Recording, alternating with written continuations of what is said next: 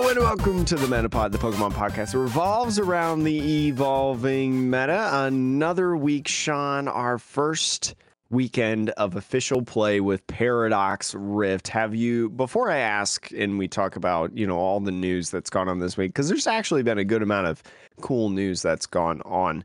Did you play in any Paradox Rift events? Uh, n- I played in like a local thing Mhm. with Paradox Rift. I played Lost Box Roaring Moon. Um, I I felt like the deck actually did pretty well, and I I went two and two because I was big dumb. Uh, one of the games, like I just didn't, my brain didn't process that there was a uh the the tool on a brute bonnet. And so I Mhm. declared my two targets for like knocking something out, and it- there was another Jirachi that I easily could have just knocked out. And my opponent pointed it out, and I'm like, "You," I was like, "Yeah, I mean, like that was me being big. You take the win.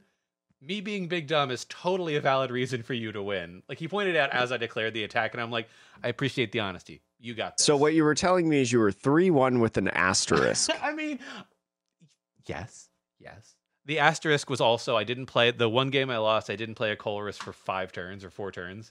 I just didn't. I went Oh through my half my deck and didn't find a Colress, and I'm like, I got real far behind, and I was like, yeah, that's, Yeah, that's, that's- not gonna go well. That's the auto loss in uh that's the auto Lost loss in lost box decks. Yeah. Just shuffle better. yeah, clearly. so, but I've played a decent amount of Lost Box, um, and you know, I think I think the results will have some will will back me up in uh, the fact that Roaring Moon maybe just should be in Lost Box, but we'll see. We'll see. We'll talk about the LAIC metagame breakdown as long as well as some results, as well as what we talked about last week, going over our tier list that we made prior to the event. We're going to be talking about that, what we were right about, what we were wrong about, some surprises, etc., etc. But first, as always, we got to do the five star review. There was a review left the other week from Mr. Milo Milo Cool. Mr. Milo Cool. I believe it's how it's pronounced. I love your podcast. Been sub to you since the 19th episode. Love this podcast so much. So, an OG podcast member wow, coming up on is 150 episodes. You must have nothing else to do. Uh, I'm just kidding. You know, No, listen to two guys right here, the most random podcast. Amazing. That's what. That's what that Yeah, tells me. Yeah, yeah, yeah. We're definitely, definitely amazing. Uh, anyways, if, speaking of which, it, it's always surreal. Again, watching the Latin America International Championships, uh, it's always really awesome to hear the Metapod shout out in one of their promos because they interview this person like, "Hey, how do you prep for a tournament?" And they like mention three podcasts, you know, Uncommon Energy Tag Team, um, and they mention the Metapod which is really really cool to be alongside them because they have way more regional wins than we do. Uh, I mean, I mean, yeah, like, and they're adding to it as the season continues. with JW's recent win. yeah, yeah, yeah, yeah. very very Ugh. cool. But anyways, we're glad that you really enjoyed the episode as well. And they also mentioned um, a recommendation as well. Do an episode on the best Pokemon cards to invest because I would love to invest in Pokemon cards. I don't know. We don't have a bunch of knowledge in that, I would say, but if you want some recommendations, buy a booster box, hide it for 40 years. That's I mean that's If you, that's the way to invest. I will say this too. If you want, if depending on how much money you got, if you want to Mhm. invest, Japanese promos are always a, I think, a pretty decent bet because a lot of Pokemon is printed into oblivion now. That's not to say it's not great. I mean, I love all the fancy cards, but Japanese promos tend to do really well. You're not going to get like to the moon, right, in this day and age. But you know, you'll profit. yeah, I think I think Japanese promos are not, not a bad way. Higher buy-in, but but probably worth it in long term. I will say if you do want to buy the special illustration rare Miriam from Scarlet and Violet base set is $28 right now. It used to be, I think like a couple months ago, it was like a $60 card. Okay, and on release it was over a hundred dollars. Yeah. So if you if you wanna if you wanted a supporter to invest in, there's the one. But anyways, Sean, we got a bunch of other things to talk about in here. In the uh, Latin America International Championships, as they've been doing lately, um, I realized I didn't give you the Oh, correct have the link, link. Sean. I have the link. Uh, I I know, but I realized in the Discord uh, chain that I have, I didn't paste the correct link. Anyways, Pokemon has been doing this thing with Twitch drops and things like that, and they've done this even longer. They've been giving away drops and uh, codes that you can promote in uh, PTCGL uh, to get free cards and stuff. And so, international championships, they usually do one. So, they gave out an Iron Valiant EX special illustration rare in there. So, We'll talk about Iron Valiant. You may want to build a deck here in the near future. If you want to build one on PTCGO, you can save some currency by typing Paradox LAIC in the redemption code to get it. It expires on November 27th at 6 UTC, a limit of 100,000. I don't know if Pokemon's ever run out. I don't ever recall it running out, but it expires on November 27th. So just do it after, you know, Thanksgiving. When everybody's sleeping after Thanksgiving, you know, eating the meal, just log on to PTCGL real quick and redeem the code. I also want to point out somebody pointed something out to me, Justin. Uh, Mhm. Justin Basil Basil. I never. Anyway, Our unofficial editor Yeah, of he's the amazing. podcast. Uh, but Justin, we, we talked about you know future and ancient Pokemon when we did you know some Mm-hmm. discussion on like what they were like last week. He pointed out Ultra Beast as an example of what this style, mechanic, whatever you want to call it, may be more closely related to, which gives a much longer lifespan, I think, to this. Uh, you know, and I was like, I thought about that. I'm like, actually, it's a it's a good example because you also see in the background of this Iron Valiant and alternate art, you do see a future Tyranitar. We don't know what the name Mhm. of it is yet. Maybe it's in the video games, and I just don't know. But I don't think It's in the video game. You just don't know about it. Okay, then I just don't know. But we see they a future, just don't have a card yet. We see a future version of what looks to be Tyranitar. And so I'm like, yeah, that's a pretty big hint that there's definitely going to be more. And um, so, yeah, I, th- I think it may be an Ultra Beast uh, spiritual successor more than anything. But I just wanted to throw that out. I do agree uh, in that conversation, but there's a lot to be excited about in Pokemon. But if you're looking for products in terms of decks, products for the 2023 World Championships are coming out. The yearly decks that come. I think we talked about it last year when the 2022 World Championship decks came out. This Yep. is a product, especially if you know you want some cool proxies, you want some of the stuff from Worlds. You know, they got coin, pin, um, a small deck box that's not really a deck box. It's just like 60 unsleeved cards, but you get a pack of sleeves as well. I think in there. Is it a pack of sleeves? No, you don't get a pack of sleeves. No. Anyways. No, no, no, no. It's a it's a um a booklet and a playmat poster. That's what I'm thinking of. Anyways, I'll go through this in official news terms. So, Pokemon has revealed what decks they're going to give out for the 2023 Worlds decks like they do every single year. We know Vance Kelly's Mew VMAX, which won the World Championships, that's going to be a deck. We probably could have guessed that. So, the second Mew VMAX deck in a row? I think because must have been one 2022. Worlds, yeah, 2022 Worlds had won the Shape of Mew by Andre Chizon. Um, we also have Tord Reklev's Gardevoir EX, the runner-up in the Masters division, which I think that one we probably could have expected. You know, brand new deck as well, very very strong, and Tord a very recognizable name. We also have the senior division winner Lugia V Star from Gabriel Fernandez, and then Xiaotong Yen's Lost Zone Toolbox deck, the junior winner. So, four different decks, very, very different decks, I would say. Very, very cool. Um, very interested to see them. Yeah, and I will say, shout out to Gabriel Fernandez because uh, he also was the seniors winner of LAIC. Yes, uh, he was. So, really just on a tear lately, actually, Yeah. Gabriel has been. Gabriel is definitely climbing the ranks of like all time senior players. I would say. Um, looking to also probably, I don't know how old Gabriel Fernandez is, uh, whether they're new to seniors or been there for a couple years, but um, definitely a player to look out for once they Is that hit the? Masters division. Did, he win the seniors division? I'm am I- pretty sure he won the the senior division. I think so. I could be wrong. Yeah. Someone will correct me if I'm wrong, but I think so.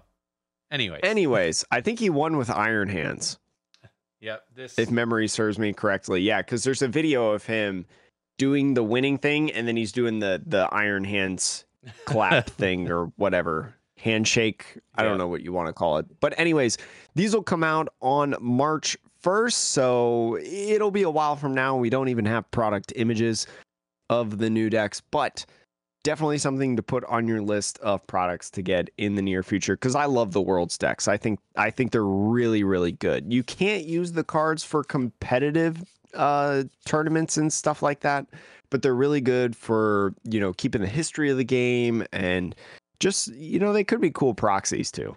yeah. I, I know some people just collect all four of them, put them into boxes and sleeves. Jake is one of them.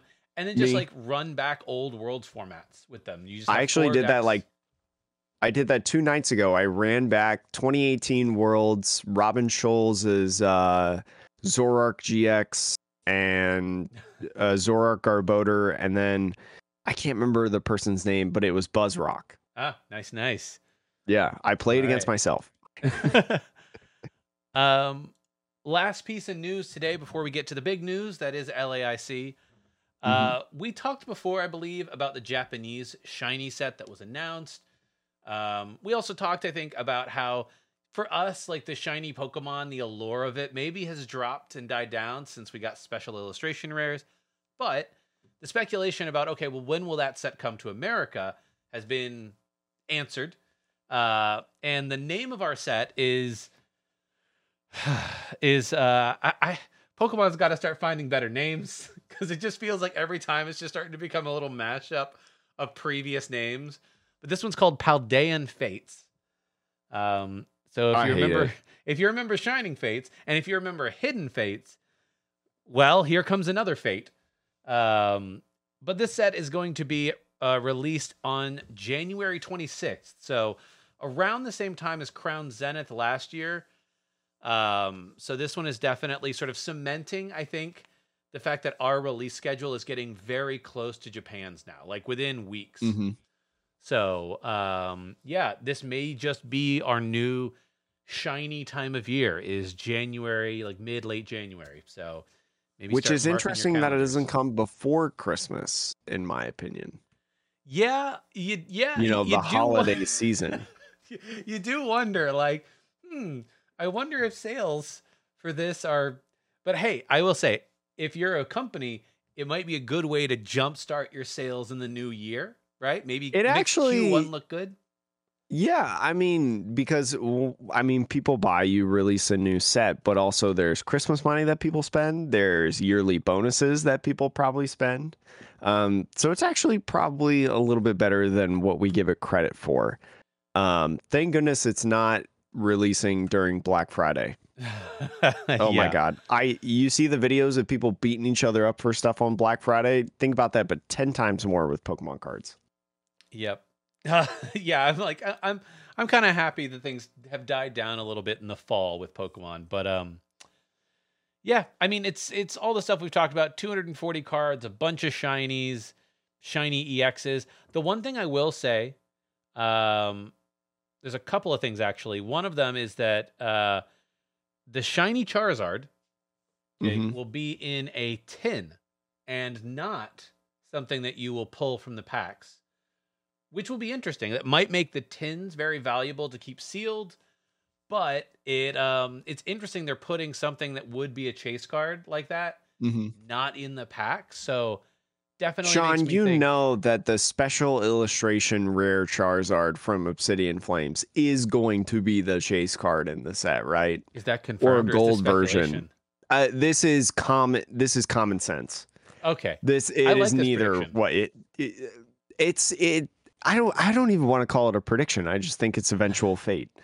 Okay. Um, but but So yes, mean it the- is the really, Charizard really cool. that has because this is the well, I guess the question is this Charizard that's featured here is the That's just like the full art. Yeah, it's just the full art Tera type try. And see, this is how convoluted Pokemon is now. Is like we're debating on which type Which we're talking about. Yeah, So I'm talking about the Oh, the special illustration, the one where it's like more centered and straight up, and he's like, "Rah!" he's almost like T posing in there, and it's the card that we were like, this doesn't look very good, but then it started coming out IRL, and we started looking at it in our own hands, and we were like, oh, this card kind of slaps actually. Now, Jake, I would like to throw you a competing prediction now that I've thought about it. Okay, Which is we will actually get a shiny version of the other Charizard from the Pokemon 151 set. The fire type. Mm, I think that's probably a good guess. I wonder, uh, new prediction on top of your Okay. prediction of my prediction. Uh, maybe we'll get two collection boxes, both Charizards, and one is the SI or Special Illustration Rare Shiny Charizard, and the other one is the Shiny Charizard EX Fire type. Okay. One of the Dark type, one of the Fire type. I oof. Seems like a lot of products to buy. Which yeah, is it- exactly it, what it they does. want. But yeah, that's exactly what they want. But you know what we want, Sean? We want the best decks in order to get CP.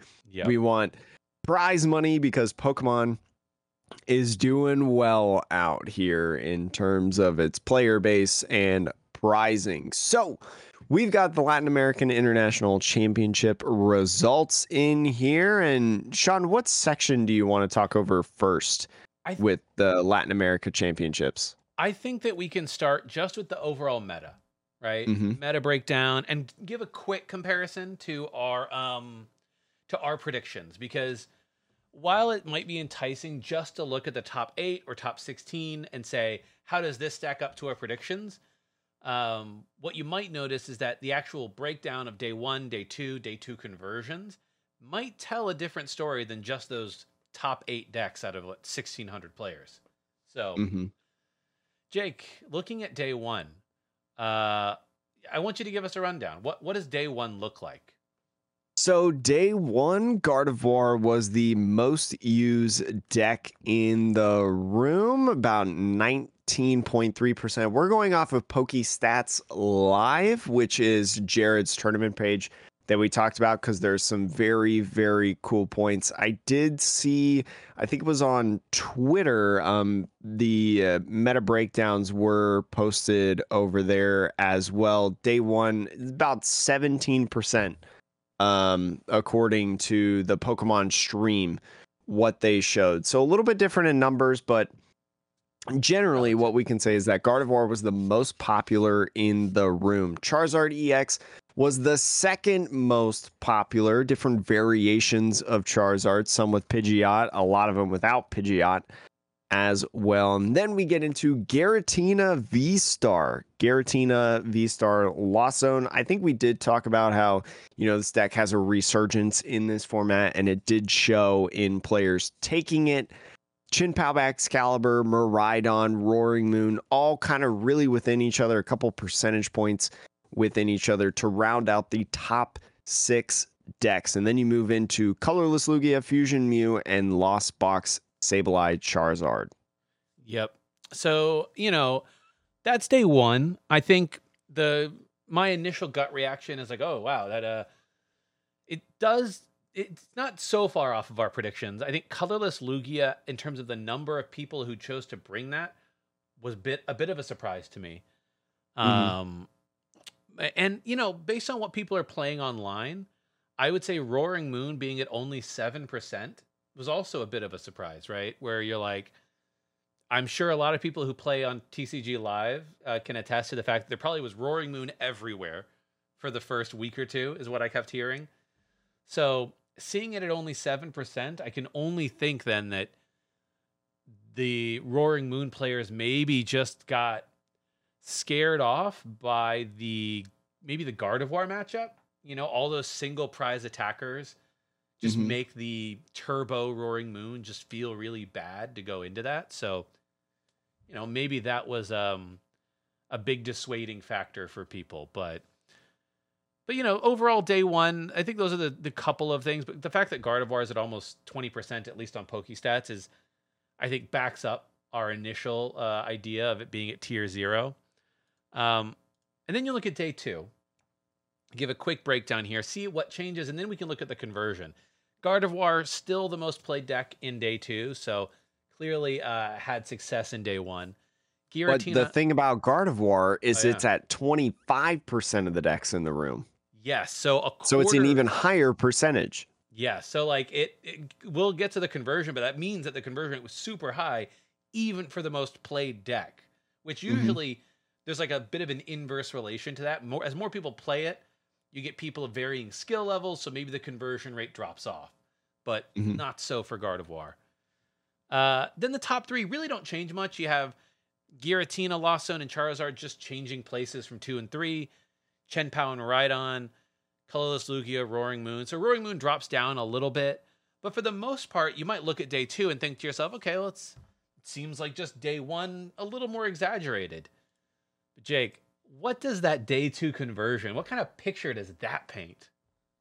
Day two conversion really had four, five decks, really, five decks, all with very, very similar percentages. Number one, 21.88 of this deck made it into day two.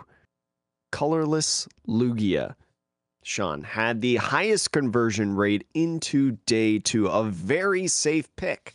People said most of the people or I guess I should say compared to all the other decks, most of the people that played Lugia made it into day two. Gardevoir right behind it by 0.03% Yeah. as well, going 21.85 into day two. Giratina, Lost Zone, and then Charizard right after that. Again, very, very close. Giratina Lost Zone at 2184, and then Sablezard at 2174. So very, very close on those. And then you have still over 20% Fusion Mew.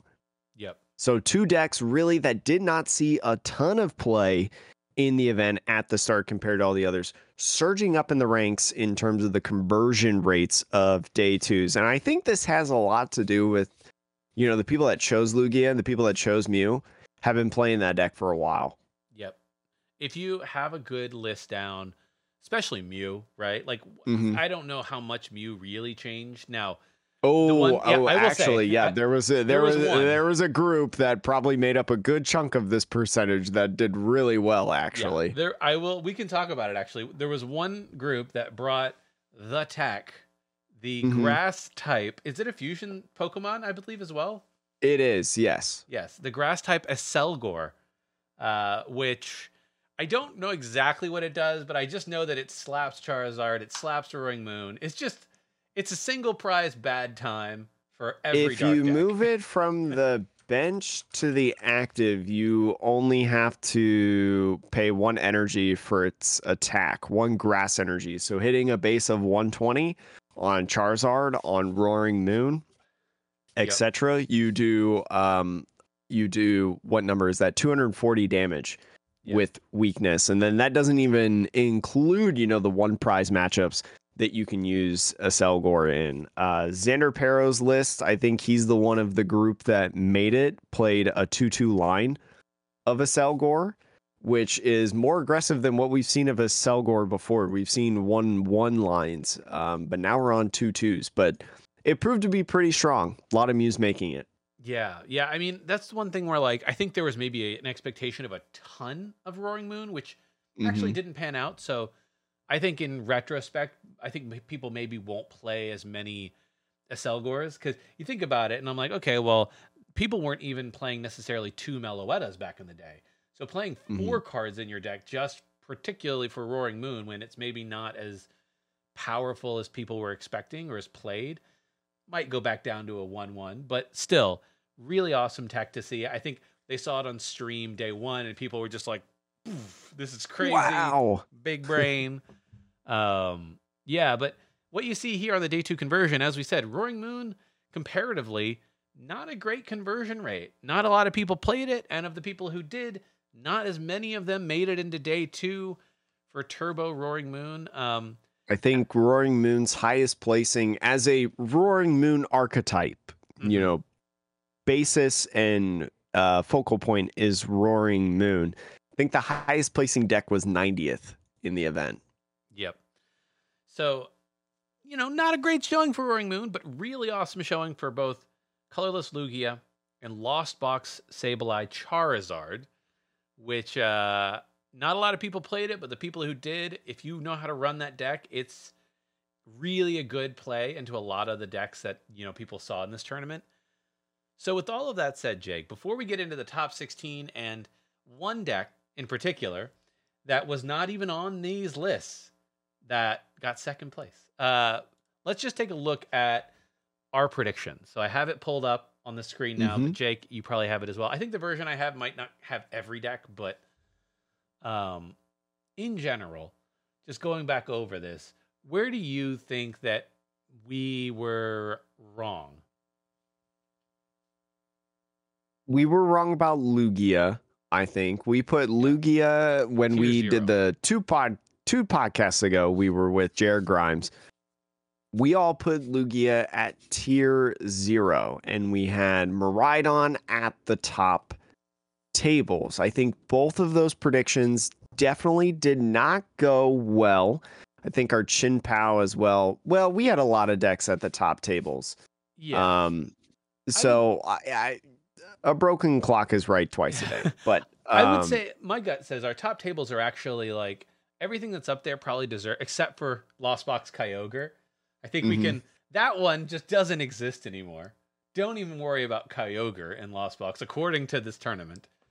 But yeah, I would probably almost, I would move Lugia down to just top tables and the only deck that's really in tier 0 in terms of how many people play it and how successful it is is Gardevoir. It kind of sits alone at the top. mhm. Um, that's my gut, but um, yeah, I, mean, there's just there's a lot of really good decks in the format. I think Roaring Moon, like Turbo Roaring Moon, I would almost put down to mid. I would, uh, I would agree. I think Roaring Moon, especially after this performance, goes down to mid. I think it's just one of those things that, you know, nobody's cracked the deck yet, and we'll talk a little bit later about maybe some other ways to utilize Roaring Moon. Um, because it was shown off in ways that were maybe not super expected in this. And then you know, I think we got to put some some love back onto Charizard EX. Um, it was played a decent amount. It had a decent conversion rate. You know Mhm. what I mean? Like, I don't think it's mid. Like, if we're putting Roaring Moon in the category of maybe overhyped, not quite ready for the for prime time, I think Charizard came out as actually a pretty strong. Like, hey, if you're looking to play a dark type deck, this probably is actually the one to play still. Um, I I would agree that it's definitely the dark type deck to play. I I would say what am I trying to say? I don't know what I'm trying to say. I feel like it's like it could be mid, but I'm not like fully ready and fully committed to put it at top tables, but I definitely think that maybe we underestimated it a little bit. Um but I don't know if it's worthy to move up a slot. It's definitely the best of the mid decks, and definitely like you can tech against it. Like I know, um, one player was playing. I think it's Justified Gloves, the tool card that does more damage to Dark type Pokemon. So Oh, like yeah. the Mirror match is really good. Your Roaring Moon match, you can knock them out if they don't attack with the the KO anything attack. Yep. Um, so there's different options that you can do in there um, that could present itself to be very, very valuable. The only other card, I'll just throw it out there, uh, and we'll get to it because I think we can move into the top eight now and really di- dive Mhm. in. Iron Valiant. I think when we talked about it, my gut was like Urshifu was the play. Just it feels so obvious. You ping damage and then you spread damage with uh, Rapid Strike Urshifu VMAX. But my opinion at the time was the deck has a problem with draw, right? Like you just you get bad hands, you get bricked. I've tried it with Octillery and like more of a Rapid Strike injury, and I've tried it without. But someone, some several people, I think cracked a version of Iron Valiant that proved to be quite effective uh, for the very few people who actually played it. So, I think it was last week I was watching Azul mhm. um, really play and put some key pieces together. And I'm not going to say that he inspired Noah Sawyer to get second at LAIC with this archetype, but I think it kind of opened the doors for people to say, okay, maybe the best partner with Iron Valiant is ta-da Entei V. Yep. Entei V, if you do not remember, and also don't try to buy Entei Vs at this point. They're way too expensive right now, Sean. I'll, now? they are well, they've gone back down. They're nine dollars per, but on the other day, um, there was a lot of listings for like twenty some dollars. There was a What's the buyout special of illustration rare at, Jake? Oh, the special illustration rare. Um, that one is twenty six dollars. You know what, Jake? I bought two special illustration rares on day two uh, for $15 each. Ooh, Sean making some money. I'm like, yo, this deck looks fire. And uh, so I, I went and scooped a couple up because I'm like, if I'm going to buy singles, I'll buy the fancy ones. Mhm. Uh, and I was like, because we all, well, if you play the game long enough, you know that a deck that comes out of nowhere and does really well is going to get, you know, hyped into oblivion. I'm like, yo, let me pick these out before they're 25 bucks a piece. And here we are now. In order to play this deck, you need four of them. So Entei V, Iron Valiant, Entei V being very valuable with the fleet footed ability, drawing cards. We've talked about, you know, the the burning rondo, the lightning rondo, Suicune's, Yep. whatever it's called, rondo. You know, doing damage because this format is so heavy on putting Pokemon on the bench, filling your entire bench. So Entei really maximizing on that with the magma basins in there. You can find and put your energies in the discard at the same time with Earthen Vessel. This uh, deck playing a lot of interesting techs as well, like Bravery Charm in here. I think taking a note out of Miraidon, um, seeing how strong Bravery Charm was. Jake, I'm pulling up the list from No- Noah right Mhm. now. He's second place. So, like, since we're just talking about, it, let's just go over it. The second place. Oh, I thought you already had it pulled Oh, up. I'm sorry. I can't see what you have on screen. Yeah. Oh. Yeah, yeah. So, yeah, this is just for reference. Second place deck from Noah Sawyer. Total Mm-hmm. surprise. Keep going, Jake. The bravery charm proven to be real valuable on not only the Entei V, but also potentially the Iron Valiant, the Radiant Charizard, the Medicham, the Squawkabilly, because you're only playing basic Pokemon in here. So maybe you're playing against the mirror match, which didn't really happen because there's not a lot of Iron Valiants in uh, that were played at all, as we talked about. This was a big surprise for a lot of people. This deck playing your typical four VIP passes, a bunch of switching cards with switch card, escape rope, switches, your Future booster energy capsule, say that five times fast. but one card I don't think that when we talked about it with Jared, stuff like that, talking about it with this this card, this deck plays three Colress experiment. Hmm. I mean, I guess it makes sense if you're like prioritizing just pure draw, right? Mm-hmm. because you know Colress, you have to lost on a couple of cards. I think the preferred um, supporter in the deck is obviously research because Mhm. unless your hand is just like all the energy, like all your double turbos or all your magma basins, right? Like you're probably just going to be fine researching it away because your your game plan is you have a lot of redundancy in the items going fast. Once you get set up, you're kind of good to go. Um, I think so. But the Colress is just the best pure draw supporter in the game uh, because you don't. It doesn't require you to give up anything. You don't have to shuffle, and it's just hey, draw five and choose two to never see again. Yeah, that's fine. Most of the time with items, you're not going to see them again anyways if they get discarded. So cool. I will say they uh Noah Sawyer played against three different Gardevoirs in day two, winning against all of them. So Yeah. having a pretty good, it seems like Gardevoir matchup in there, and then playing against some Charizards as well. I think going two one against Charizard EXs. So again, you know, with the pings that it's able to do and with the consistency of just drawing a bunch of cards, you know, Squawkabilly, research, turn one, Colress experiment, battle VIP passes, forest seal stones. This deck can be consistent and be super, super strong. What I will say though, Sean, I don't think the deck is cracked. I don't. I mean, I, I do think the deck is cracked. I do, this was a fantastic call. This was a fantastic play. that's not what I'm saying is there's been a lot of people complaining on Twitter that Iron Valiant is a problem for the game and is bad for the game. And to them, I just say you're just mad that you didn't figure out the deck first. And and tweet, send tweet. I will say this. Um, I saw Jared, you know, the person we had on the pod. Uh, mm-hmm. He he ended up bringing Chien-Pao, and you know, I saw Jared's streamed match, and you know, my question about are you cursed, I think still holds a little bit because he got paired up against Iron Valiant, a different player, but um, someone playing Iron Valiant Entei. And boy, howdy, Jared could not keep a Frigibax on the field ever. It was just insta killed every single turn. And like with with Chien-Pao, like you know, if you're playing against an Iron Valiant deck and you have a slower start and you only get one Frigibax down, that Iron Valiant is just taking it out every turn, and you're you mm-hmm. just never set up right.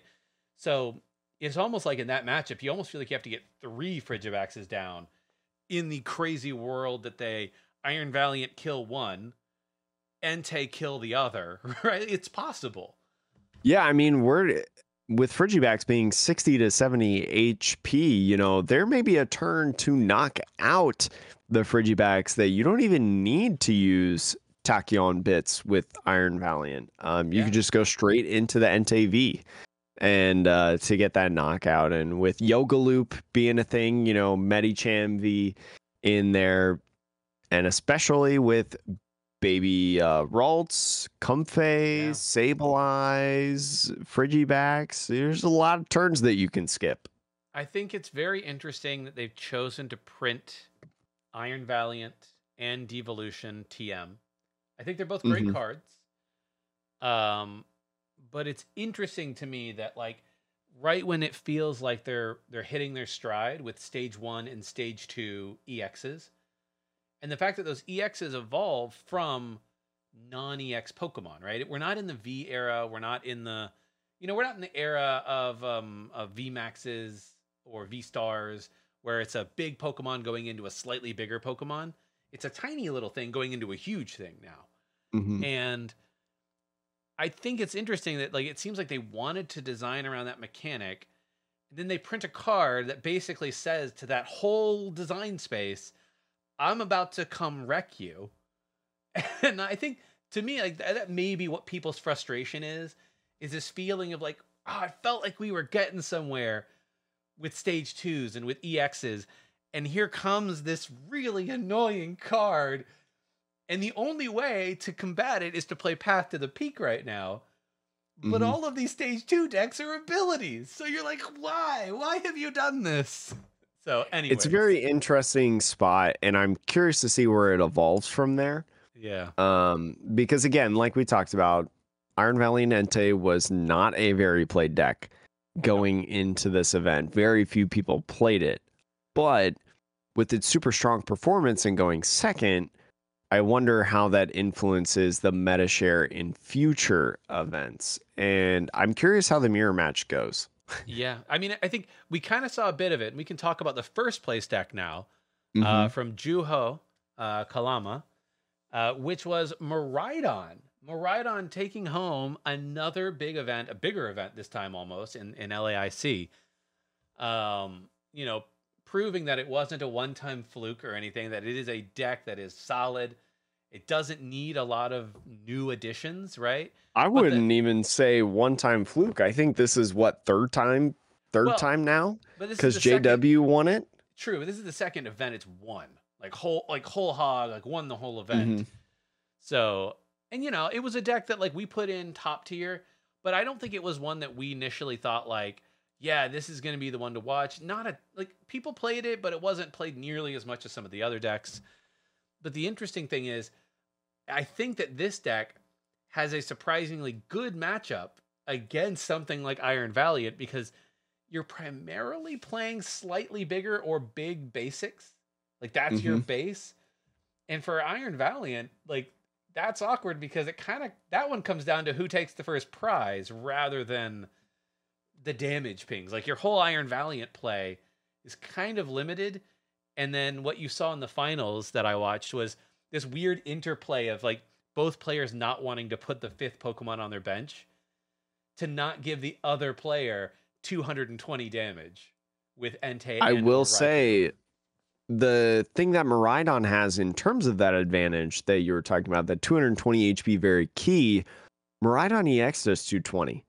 yes. So Miraidon EX, like you were talking about, maybe has a favorable matchup against it because it doesn't depend necessarily on getting Pokemon on the bench or playing this chess game of like, okay, who's going to drop the Pokemon first? Um, it can just go in there and just start taking knockouts. Yeah, and Zapdos I think plays a huge role because Entei, for Mhm. those of you who don't know, um, is the beefiest of the three legendary doggos at 230, and that's it's an awkward number, but you have Zapdos. You, you hit 230 with Miraidon. Now, granted, Iron Valiant can put the damage counters you need to make up the difference, but it takes a little bit more cards to do that. I would Mhm. say. Um, and then yeah, the the sort of the benefit I would say that uh, Miraidon has in this is your energy acceleration is probably more consistent than Entei. Like, don't get me wrong, Entei's is great, but if you don't have a magma basin and your Mhm. Entei gets blown up, then you're just, you know what I mean? Like, it's it's a one a The, turn. the, is your most. difference is the I think the difference is the Flaaffy because Mm. the the electric generator I'm not going to say is RNG but it's it's basically RNG you know playing the electric generators to accelerate the energy but the Flaaffy can just consistently get you just another one from the discard pile to recycle those energies constantly Yes, I would say in most matchups, like in Mm-hmm. general, right in the field, that is a big strength of this deck. In the mirror, in the matchup against Iron Valiant, um, you just don't play the Mir- Mareep or Flaaffy at all because it is a well, no, but it's it's Coward. a target. It's a target for Iron. Valiant. I know I know right? I know Yeah, but like, so I, I don't know. It it was just really interesting seeing the chess game of these two decks playing each other because I think it really did come down to who got the first knockout, and I don't know if that meant who went second. I, I can't remember exactly the order of things, but it Mhm. did kind of feel like Miraidon was always like in a better position. So if everybody starts playing Iron Valiant and Entei at your locals, just pull out that old Miraidon deck. Uh, just be like, I think I think Pokemon did actually recently release uh, new battle decks, league battle decks with Miraidon EX. Um, and I think it has. Regieleki EX in it.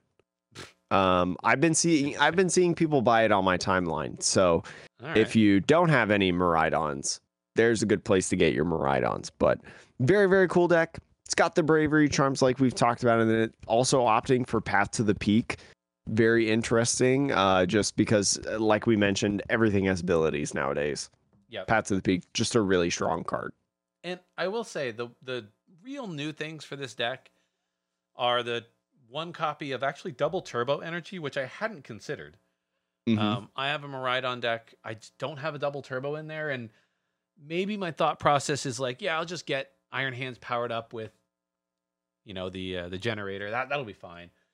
But the double turbo does maybe make up for not hitting two on uh, an electric generator or having to play multiple generators, basically. So I see the value. If you need to hit, you don't usually need to hit 120 exactly. You're usually fine hitting 100 or 110, especially like Lost Box. Ugh. Any Lost Box deck, that Iron Hands is like, oh, putting in work. It's so good. Um, so I think, you know, it feels like maybe this deck, because it doesn't rely on a stage two like Baxcalibur, and it, I guess, can be more consistent with Iron Hands because of that. It is maybe right now the better target for Iron Hands in a really big tournament. Like you could always high roll and go Chien-Pao and go ham, right? Always possible.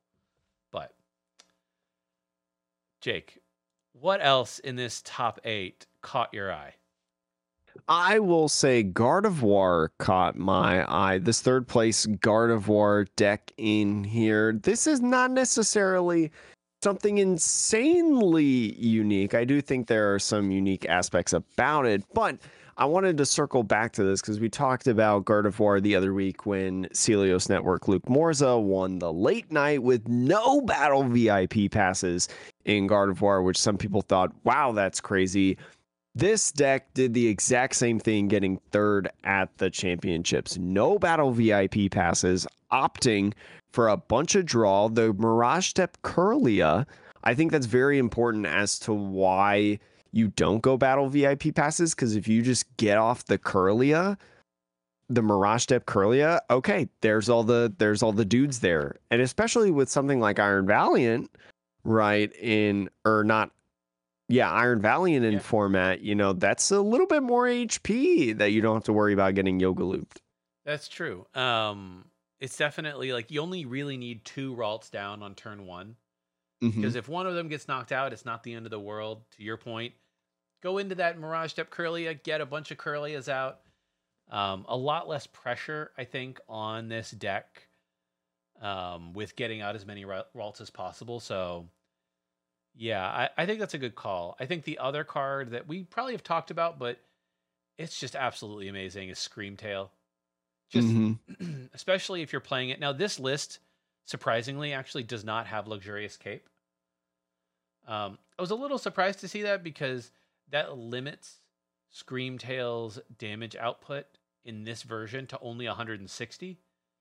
But 160 is more than enough to knock out a Squawkabilly, right? I think the main priority with Screamtail, at least in this list um, that was piloted, I think the main priority of Screamtail is to knock off like little Pokemon that are running away or to finish off an attacker that maybe you could only hit for a, a little bit of damage, like with Yeah. the uh, Shining Arcana Gardevoirs, or maybe you had to hit it with a Miraculous or a Gardevoir EX true. or something like that, or maybe Cresselia you hit with it. I don't know.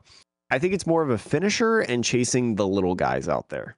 Yeah, yeah. I, I assume that's what they're playing it as. We have seen some luxurious cape ones that can reach up to, um, I mean, a crazy amount of damage, but typically Mhm. like 280 is a good number that you can hit with four, 14 damage on the guy. But yeah, I, I mean, overall though, a pretty pretty solid shell that we've seen before. Um, one thing I will point out is this one opting for more of like a a more established list version of one Avery, one Worker, one Professor Turo, rather than I think some lists we've seen have like three Averys in the list, which is Mm-hmm. you know it's a good card, but um, just sort of mixing it up with your supporters and playing pal pads. So if you really need to get something back or recur it, you can do that. So that's interesting too. I thought. Professor Turo scenario, very very cool card. I will say. I Also- love the idea of comboing like Turo a Kirlia to evolve a Ralts into another Kirlia and get Oh, another wow, yeah. refinement. I think that's cool. It reminds me of the Scoop Up Net days, although I don't think it's as good as Scoop Up Net in that aspect, but it's still there. Or honestly, um, taking down if, if there's a Gardevoir that has like even if it's only four damage counters, right? Mhm. There might be a situation where you're like, oh, my opponent's going to be able to knock this Gardevoir EX out. You just pick it up, and then you just evolve something else into the Gardevoir EX. It's fine. And then what you could do also is if you start out with that crummy Lumineon or that Yes. crummy Zacian and you don't need it, well, you Yeah. could just pick it right up. Or if you don't find the Collapse Stadium, which there is one in this list. Yeah, I think Professor Turo just a great replacement for Penny because it's just, to be Mhm. frank, better than Penny. It's that's what it is. It's better than Penny. Um, Very, very cool. outside of that, I think the next one I want to talk about, we did um, allude a bit to Roaring Moon. Where has Roaring Moon seen any success? And I just want to highlight the evolution of Lost Box. So, Lost Box here, generally, it's a pretty standard thing. Like, you know, for the most part, your engine, the main cards. I'll highlight the differences. Lost Box had a lot more success at LAIC with Radiant Charizard rather than Radiant Greninja. hmm And while I'm sure there's always going to be merit to both, um, it seems like the meta is shifting a little bit where most decks are now playing Manaphy. They recognize, especially a lot of setup decks, they recognize the threat of bench sniping. And if everybody's going to have a Manaphy, then it kind of negates the attacking potential of Radiant Greninja. Um, and that's not to say there's not a lot of value in drawing two cards. But Mhm. if you have a deck that has enough draw power, like Lost Box typically has, you might be in a situation where, like, you know, what's better? Hitting 250 damage is really, really good, especially if you can pair that with some damage pings from Sableye, maybe a Cramorant, whatever. Um, just being able to like make that setup, go in with a one prizer to clean up uh Lost Box Giratina, like a Tina, clean up a Lugia, clean up a um Gardevoir EX, whatever it might be. And then you pair that with, in this version, a one of Roaring Moon. So, you know, I I certainly did not conceive of Lost Box Roaring Moon. My version is two Roaring Moons and a Greninja, but I might be changing it after this weekend, Jake.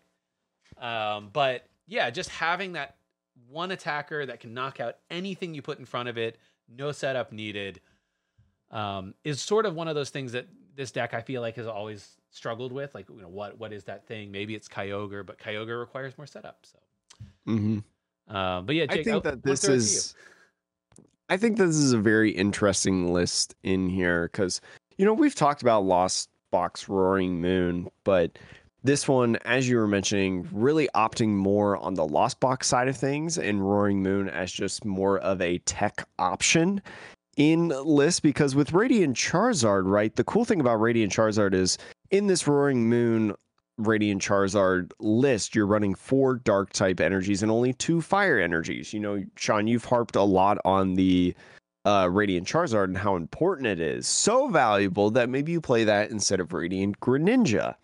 So that might seem a little odd to people, but then you remember that Radiant Charizard requires five energies with no prizes taken um, from your opponent, which is not very often that you attack with this in that state. But if you do need to fill other requirements, you only need one fire energy to attack with this Radiant Charizard. So on a Mirage Gate, you can just accelerate the dark energies that you would use uh, for the Roaring Moon. And then when you do need the Roaring Moon, you have plenty of energies to be able to accelerate into that as normal. So very, very cool list, in my opinion. Sablezard, as usual, opting for Klara's, you know, to be able to get a lot of those pieces back. The Radiant Zard, the one fire energy, maybe some Cram Sableye action as well in there. You got a bunch of switching cards, Battle VIP Pass, um, counter catchers. This deck playing two counter catchers in here. Very, very cool because you probably know you're going to go down on prizes early. So if you play down on prizes for most of the game, um, counter catcher is usually always activated and allows you in that turn as well to play a Colress experiment, to play a Klara, to play the Roxanne, um, and not a boss's orders. Although you still have a boss's orders in this list, of course. Yeah, my only, I mean, look, this is this deck got like what fourth at LEIC, so who Mhm. am I to judge? However, the one thing I will say is it always scares me playing a list with only two psychic energies, because even if you think to yourself, oh well, I have two Cramorants, I got a Zard and a Roaring Moon, maybe that's fine. But I just think to myself, man, you could have one awkward situation where maybe you get rid of one psychic early with a Colress or something because you're just like, well, I need the other cards or whatever. And then the other one is the last prize you take. And Sableye is just such a important attacker in Lost Box because it is it's able to get around a lot of weird situations where your opponent is putting things on the bench. It can take like little prizes to make up the prize math. I don't know, like so that's the only one where I'm like, "Ah, I I want three. I want three psychic energies, Jake. I'm so I'm so worried. I'm anxious. It's- but- it's really interesting to see how this has evolved. And I think if I'm playing Lost Box decks, this is probably the version that I'm playing. You know, I've seen uh, Pedro Torres hype up Sablezard left and right and left and right, and I'm sure he's excited that Sablezard is getting the recognition now. This list actually placing fifth.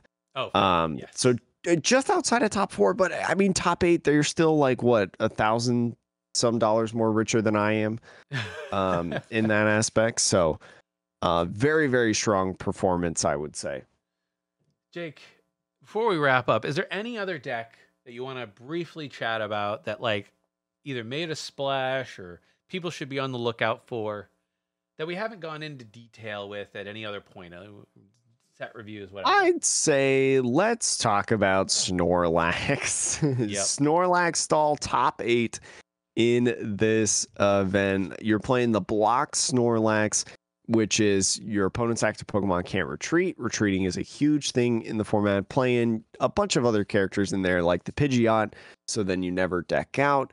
The Rotom to draw cards at the beginning of the game, Mimikyu Safeguard as a typical wall deck, and then playing a slew of supporters. I would say, quick math, there's 12 different supporters that you play in there, 12 different supporter cards, not just 12 supporters, just 12 different cards. There are so many supporters. The four of Arven, three of Iono, Penny, Misfortune Sisters, two of Erika's Invitation. Do you even know what that card does? I mean, yeah, I played against this Snorlax stall at my cup. Oh, uh, what does it do? I, so what it does is your opponent reveals their hand and you put a basic Pokemon that you find there onto your opponent's bench.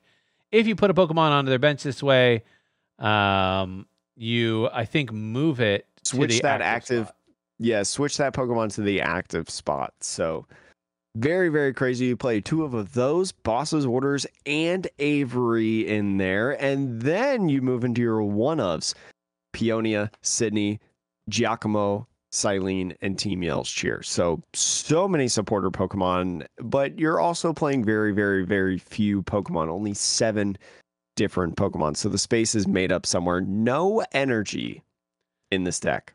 I mean, you're never going to attack, right? Like the whole point. I, I've seen versions that like talk about playing Crabominable in some form. Mm-hmm. But yeah, this version just saying, hey, you might end up taking five prizes, but the goal, the only way you win is if you take all six. So I'm gonna we're not gonna play three games. We're probably not even playing two. We're probably playing one game, and then it's gonna finish. And if you don't beat me, I will deck you out, and that means I win. So that's mm-hmm. basically, mm-hmm. and it's hard. I, I, think I can't remember. Um, I'm sure there have been cards in the past, but you know, when Pidgeotto and Pidgey Stall and Pidgey Control, when that was yeah, deck, I know that deck really well. Yeah. Yes, you know, we've had other stall decks like this in the past in some form, but I don't know if any of them have had cards that force your opponent to put Pokemon onto their bench from their hand, right? Uh, we've seen it in expanded. It was around for a little bit. Captivating Pokepuff. Okay, is okay, the so card, but in standard format, it's been a long time. Yeah, and so like you, you think to yourself, oh well, I know how to play around this. I just whatever my starter is, so long as it can attack, I'm just going to attack with that. I will not play another Pokemon down you know, I don't need to retreat. Uh, but yeah, like you got to be wary of like your hand's going to build up, and you know, unless you just consistently Iono and just never draw into Pokemon, which is possible. Mm-hmm. Um, your opponent's just going to start slamming things down with Erika's and pal padding and and, and not only slamming it down, but in that same effect, bringing it to the active. Yeah, super annoying. So then you have Echoing Horn too, which you can get back with Cyllene. So like if you mm-hmm. discard them, they can come back. It's just you can get Erika's invitation back with Cyllene. Oh yeah, I mean like there's just because Cyllene is any card. it is, you know, it's just kind of like it's hard to avoid having yourself put into a really bad spot. There's not anything I can think of in standard format that turns off Snorlax's ability. Um, or if there is, it's definitely not played in any. I don't know if Empoleon V is still in the format, but like that's about um, it. I don't know. It's a Battle Styles card. I think it is in format. I think it oh. is E block. I guess if you somehow want to play Empoleon V and have it as your in your Chin Pokemon, Pow deck, right? Like that's kind of it. Yeah, um, Empoleon V is E block. So like outside of that though, you, you, don't got a lot. And then what happens? Oh, you play your Empoleon V. I guess Empoleon V will get through Mimikyu too. But like, mm-hmm. even if you start getting through stuff, once they bench you, if they bench lock you with all V's and none of them have shred, throw that Mimikyu up into the active, let you knock out everything else, and just be like, pass. So pass, draw, pass, draw, pass, draw, pass. So yeah, I think it's a good shout out just to bring people's attention. If you are planning to play in any, I would say cups. I would be. It would be really, I think, strange to see this at a challenge, given the best of one nature of challenges. I used to play Pidgeotto Control at literally any event. Well, I mean, you know, you might get absolute savages like Jake that bring it to just locals, not even a challenge. yeah, just locals in general. Just my friendly locals. What are you playing today? I'm playing. You don't play the deck. You know, so I'm playing. I want to get better at this deck. That's Yeah. what I was playing. I'm like, hey, I'm happy to help you practice, but don't make it something I am forced to sit through to, for our for my games. But anywho, um, I think it's a good shout. But um, yeah, Jake. Any any final words for this this week as people move deeper into the Paradox Rift format? Klawf is still the most fun deck to play. Love it, did well on stream. It, yeah, it did. It did win a stream match, and I, I I sent out a thread about it too. I was like, "It's happening." It's happening. I you and I both had the same thing. Like I think I posted about it and then Sean texted me, he's like, Hey, this Klawf match is happening if you want to post about it. And I was like, Great minds think alike. yes. Oh, I love it. All right. But either way, that was LAIC. Very, very cool to see the Paradox meta go where it has been. Bunch of surprises, but I think the game is heading in a decent direction, I feel like. It was a lot of fun to watch and see how things played out. But let us know what you're playing. Let us know what you're enjoying in the next event that you're going to. Thanks so much for watching the Metapod Podcast. The Pokemon Podcast revolves around the evolving meta. We'll see you next week.